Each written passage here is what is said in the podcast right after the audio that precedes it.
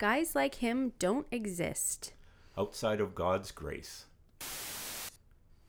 Hello and welcome to Some Assembly Required, our podcast over here at Wainfleet BIC Church, where we discuss life through the lens of our Anabaptist roots. And today we have a very special episode. We are not at the church today. Usually we record at the church, but we are somewhere special, and um, you'll have to go um, to our social media to have a look at some of the pictures of where we are. But I'm actually in a garage today, sitting in front of a Harley Davidson motorcycle, which maybe sounds strange unless you know that we are in fact at Ozzy's garage. And I'm joined by Rick Osborne. Hi, Rick. Hi, how are Thanks you? for thanks for having us today, and also Pastor Trevor Main. Yeah, no, it's good to be in Ozzy's garage. I've been looking forward to, to seeing this place, and finally now it's nice to be able to be here. Yeah, so we're in Port Colborne, and um, Rick, can you tell us about the garage, how it came to be? Well, you know, COVID knocked the socks out of what I was doing before, and I really could only work with one boy at a time. Yeah. Just for safety and different things. And so I had a little shed in my backyard. I guess it's 14 by 10.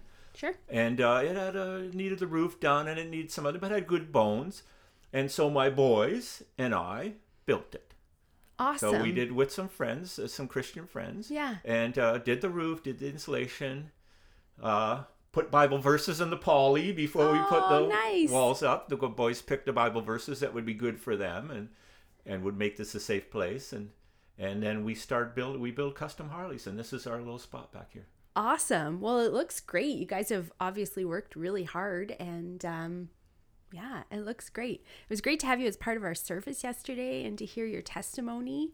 Um, it was really encouraging. So, can you share maybe about some of the the kids that come here, or the boys? I guess you call them your boys. Yeah, so, yeah, my and boys. So, why do they come, or how do you find them? Well, you know, for one thing, sometimes churches have boys that fall through the cracks, Yeah. and, and that that is spiritual warfare at its finest. Yes. right. I, I used to joke, but not really, that pastors' sons were well represented in the penitentiary. Ah, Uh, I met three or four pastors' sons in there, and it really Yeah. shocked me. And then, as I became a Christian, I realized, oh, that's what's going on there. Yeah, you know? Uh, and then from different organizations that um, so foster homes group homes the places like raft and port cares and different things like this. And then police officers and community resource officers like sros school resource officers. So at-risk boys that are falling through the cracks even of the social justice systems that exist yeah. um, and are basically won't work with anybody else or have they've given up on them Yeah. so drug abuse, addiction, So uh, but abuse is really the bottom line. They've Yeah. been abused and now they're acting out. So, what makes you kind of different? Why do they keep coming back? Okay. well, I kind of have to go back. When I was in prison, when I became a Christian, and then God lined up so I could go to treatment. I did treatment for a year in Sault Ste. Marie. Mm-hmm. When I was there in treatment, where it's really egocentric, right? It's the one time really as an adult you can be egocentric, right? Yeah. If you're if you don't fix what's wrong with you addiction wise, you're no good to anybody else. Yeah. So so I was really paying attention to what was going on, and I was realizing that all the other guys were me. We'd all been damaged between about 14, 15 years of age to 17, 18, 19 Yep. years of age, and then lived out our lives damaged. yeah. We didn't live 10 years, we lived one year 10 times, right? We mm-hmm. really weren't growing. And so when it got time for me to, where I actually saw the light at the end of the tunnel, that I would be getting out of prison, God was just saying to me, It's your turn. Mm-hmm. And what that meant was all through my life, I can I could get on the whiteboard here and write the name of the old men who came into my life and moved me forward or kept me safe. Mm-hmm. And now it's my turn to be that old man. Oh, wow. And so I came out with that kind of thing. I'm just going to spend time with them. That's where Truth for Teens, our charity umbrella, mm-hmm. came from. Not from the Bible verse, the truth will set you free, but really from verily, verily, when Jesus would talk, oh, right? Where he would say, This is the truth. Right, and he would say, and I just went, you know, if I can, if I can spend any time with young men that are damaged, and they know my story, how damaged I've been, and see me not being damaged now, and spend time with me doing something cool, whether it's a hot rod or a Harley, um, that'll let me be able to get into their lives, yeah. right? Meet them where they're at. And, and remember, we in our service, we seeds Yes, I was It's- just thinking that yeah. when you were talking about the old gentleman, it's like someone cast those seeds Yes. into you at Yeah. some point, and you know Yeah. they took however long to grow, and now they're now you're blooming, maybe. Yeah, yeah, yeah. Well, a lot of my boys, you know, like they're Yeah. they're to me, you know, I grew up in a Christian background and then was lost. But you know, when when push came to shove, I knew where north was. Yeah, You know, and, and I think that compass, Mm-hmm. that even if we can, you know, so they can. Well, you know that Christian man, and I never know where they're going to be when the Holy Spirit will will go. Remember that Christian man? yeah, Do you know what I mean? And remember the guy who loved you? yep. You know, and uh, and that's. Yeah, I know, Rick. I think you said you grew up in a BIC church that, in some ways, being at Wainfleet reminds you of a church you grew up Oh in. yeah, I was. whether some of the people that influenced you, even as a younger child, um, like for our people in our church today, to think of the influence they can have on young people too when they're little, mm-hmm. you know. Yeah, my I, I really think that you know, and I don't know how accurate this is, and a lot of time, you know, this is just my interpretation of life, and you know, I could be wrong, and I'll know when I get to heaven whether I'm wrong or right or wrong. But when when I was ten years old, I was in a BIC church in St. Catharines, BIC Aligned Church. I, I'm mm-hmm. always I always thought I was BIC, so I, d- mm. and we had Stockades Brigades. Oh yes. And I was in mm-hmm. Stockades, I guess, at grade 10 or at 10 years of age. And there was a corny old guy. and, and if you if you think of the hippie time that was going on, you know, loud clothes and weird shoes and everything, and he had hobnail boots and black pants and you know, Yep. the no buttons and you know, BIC man, right? Yeah. You know, and uh but he was a wood carver. And neat. that summer we carved out of balsa wood race cars that were copies of the car, the picture we chose from Merrittville Speedway. And then mm-hmm. we would paint them and he'd make the track. And we did that the whole summer. And his name is Bill Friesen. Yep. And I still remember his name. I was 10 years old. And at the end of it, he, he, he, I- gave my heart to the Lord and I got a little Bible with Richard Kevin Osborne in gold embroidered Aw. on the Bible. Yeah. And even though I got lost my whole life, I wonder, you know, because ch- children are innocent. Yes.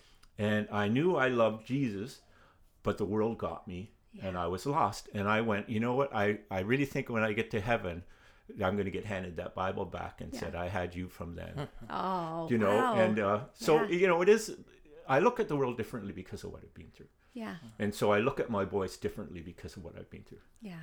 You so easily could have said about me, he's written off. Yeah. Good for nothing or yep. No hope. Yeah. Yeah. But there's always hope, right? Yep. And that's why you invest in these guys. Yeah. Yeah. Can you tell us about some of them?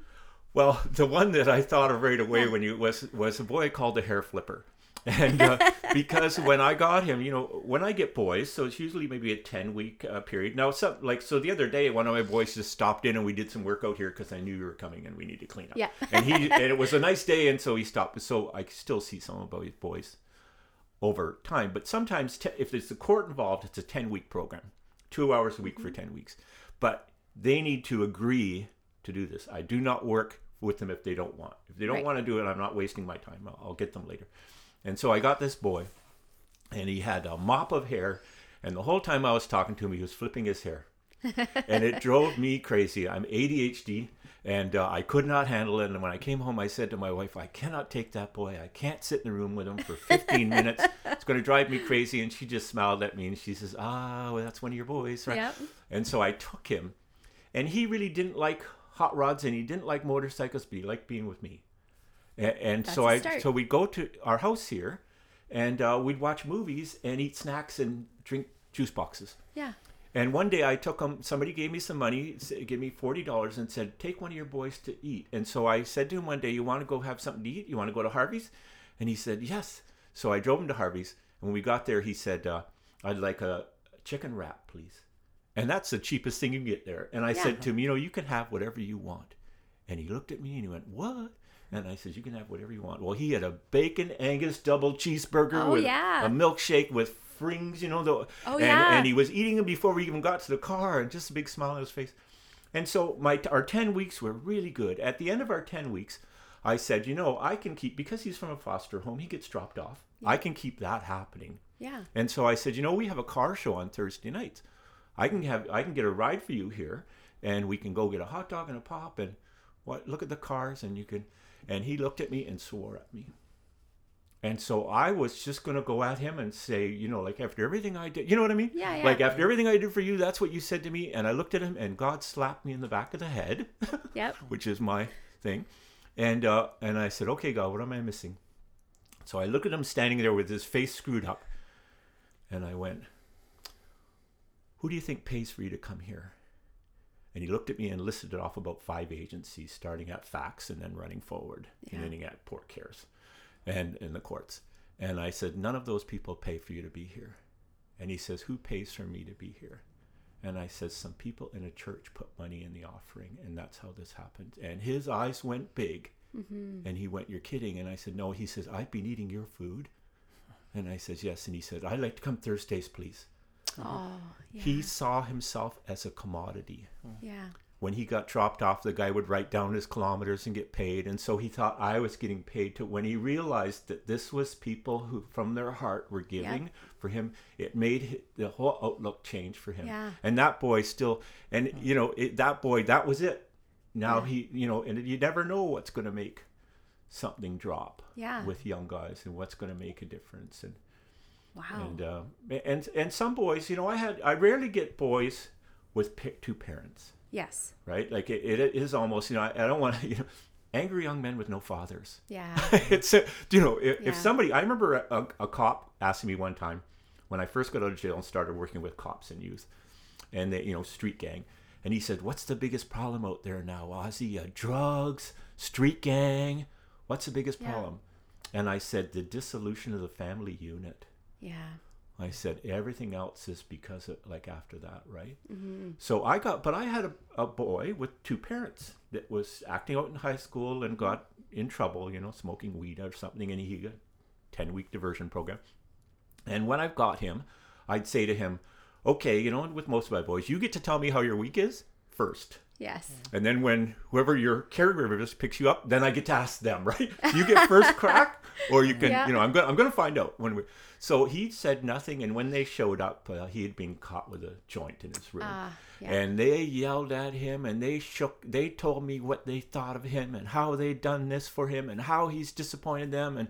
So when they were done, I said, uh, I don't want anybody to move from the position you're in right now, and I want you to notice something. And they said, What? I said, Where's your son standing? And they went, Behind you. And I said, Why is he behind me? I've known him for 10 weeks. I said, I think you need to look at what you're doing in your son's life, where he feels more comfortable standing behind Yeah. me than you. So, some, you know, like the- it's the, sometimes you're working with the parents as much as you're working with the young person or working with the caregiver. I was talking about that with my daughters because it's um so in February it's Pink Shirt Day and we talk about anti-bullying a lot Yeah. and stuff like that and my kids said why do we have all these pink shirt days? It doesn't seem to make much of a difference. We all just wear pink and the kids still bully each other. And uh and I said well you can't teach bullying by wearing a pink shirt to school unfortunately. And my husband said you learn bullying or not bullying at home and you practice it when you go out. Yeah. and that's you know Yeah. the same idea is you learn it at home and you practice it when you go Yeah. out right? And and we don't, you know, my my parents made mistakes with me. Yeah. Back in, you know, that you won't, you won't come with instructions. no. And you know and they have to live their life and they have other kids and, and they have to work and yep. and you know when we're little we're so you know and you just forgive that and god does it. But you know like i was bullied. Yeah. I i spoke at a church a little while ago and uh when i said to the boys i, I talked a little bit about my story and when i said so when in grade six when new kid halfway through the school year a little bit of an odd duck guess what happened to me and they all said in unison bullied yep and that was 25 kids about back and bullied. Not one of them looking at each other for that answer. They all knew that answer. Mm-hmm. And it really is the start of most of the trauma that happens with young men. yeah Is that where they don't fit in, where they're bullied, where they're meant to feel less than. mm. yeah and then they look for healing or Yeah, or, or and the wrong. restoration in the wrong spot Yeah. yeah, for sure wow during this missions month at church Mm-hmm. we've been talking a fair bit about being being how we've been blessed to be a blessing and i know at the outset of this podcast um, we said guys like this don't exist Yeah. and then you added in rick only by god's grace And so I think you've experienced a, a good measure of blessing in your life, even Mm-hmm. having gone through some really, really down, dark times. And uh, we're hearing stories of you blessing others, these these young guys that come that you spend time with, Yeah. and um, seeing how I don't know what you, what you might credit that to. I think in what you were sharing with us on Sunday, talking about how God's love is is probably a common thread in there where God has changed you and made such a big difference in your life, and then that's something to share with others. Or Yeah. Well, I mean, that, I wouldn't, you know, when I say guys like me don't exist, there's a reason that guys like me don't exist. Uh, is it, it, it can't happen in a secular setting. Once you're damaged beyond, you know, PTSD, Yeah. right? That once you're damaged beyond a certain thing, then you're damaged goods, and now you just uh, bring yourself up to a functioning mm-hmm. level. Well, you mm-hmm. can't bless other people when you're only at a functioning level, but God does post-traumatic growth Yeah. not PTSD, right? Mm-hmm. Trauma makes you stronger. But you have to, like, it's a journey. You know, I never, during my whole walk as a Christian, I became a Christian in December of 1993. I was released from prison in October 2003. I did 10 years in that place. Same place that I would cut myself every month, where I would fight, where I would be in solitary for eight, nine months at a time, where they, they just know what to do with me. That same place as, as a Christian, I miss. Wow. That's how much of a difference it was. A- Another important thing I think to say is that when I came, when it came time, you know, we talked about how God shaped me to to work with young men, and uh, you know, and, and I'm entirely tattooed, by the way. Yeah. I have like 480 tattoos or one, Wow. kind of depends how you look at things, right? and uh, but that you know, and I saying to God, oh, what am I gonna do? I have these terrible tattoos on me and everything, and God just went, that's how they're gonna know you're real Yeah. you know and so so it is that but when i when i got close to getting out i wanted to speak in churches of course i want to give my testimony i want Yeah. people to know what what god brought me through you know and uh, and then i thought right away how is anybody ever going to relate to a guy who spent 25 years in prison and, and then i came out and realized the prisons you guys make for yourselves out here make mine look like nothing brick and mortar prisons are easy to leave. Ones you make for yourself are way harder, and men make their own prisons. Yeah. Right. And I learned that pretty quickly. And, and by the way, I wasn't hanging around with many bad guys when I got out. I was a Christian. And so I was seeing Christian men that were living in their own prisons that they made, Yeah. you know, their own restrictions, their own beliefs, their own doubts, their own, you know. Yeah.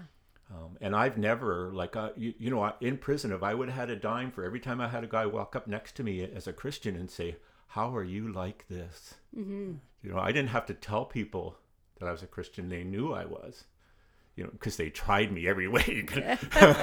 Believe me, I got tempted every way because they didn't like, they thought, Yeah. they thought Christians were weak. And then they started seeing a strong one. And I mm-hmm. went, oh, that's what this is about. Because I never got out a day early. Jesus made me do my whole sentence. You know?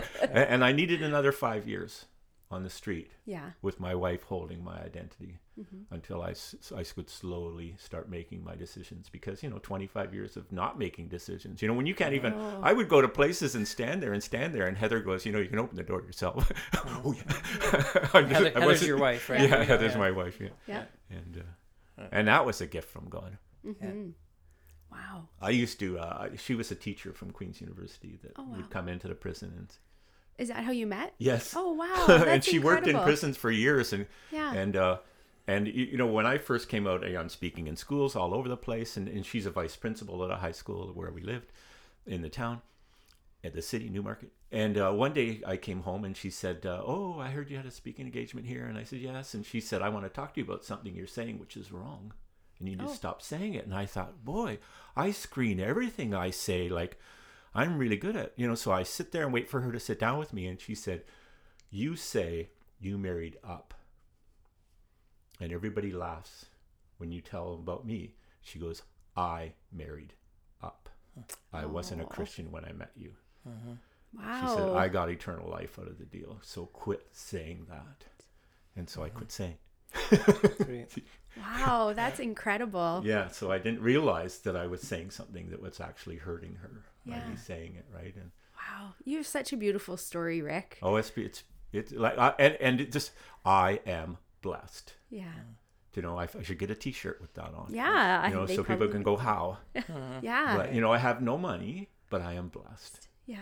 And it's just God takes, you know, He's sufficient. Yes. And that's, your you know, like He's mm-hmm. su- sufficient for your needs, right? Yeah. And I'm not supposed to have a lot of money. I'm mm. supposed to have a lot of kids Yeah. hanging around me, right? and by the way, I have seven kids that call me Papa. Oh. You know, and when I was not a Christian, I could never imagine being married and I could never imagine having a child. I'll never be a husband and I'll never be a father. And God went, Oh, yeah, well, I I'll got plans you." for you. Yep, you know? yep. And so, but I could never, n- nowhere in my walk could I ever see what he was going to do next. Mm-hmm. And then God when he did, I was fine with that. And- Yeah. He's got a beautiful way of surprising us sometimes, Yeah, doesn't yeah, he? yeah. Yeah. Well, Rick, do you have any closing thoughts or encouragement for us? Well, you know, as a church, you know, when Trevor talked about church and everything, uh, you know, it's not just when you describe Ozzy's Garage, you know, working with at risk boys.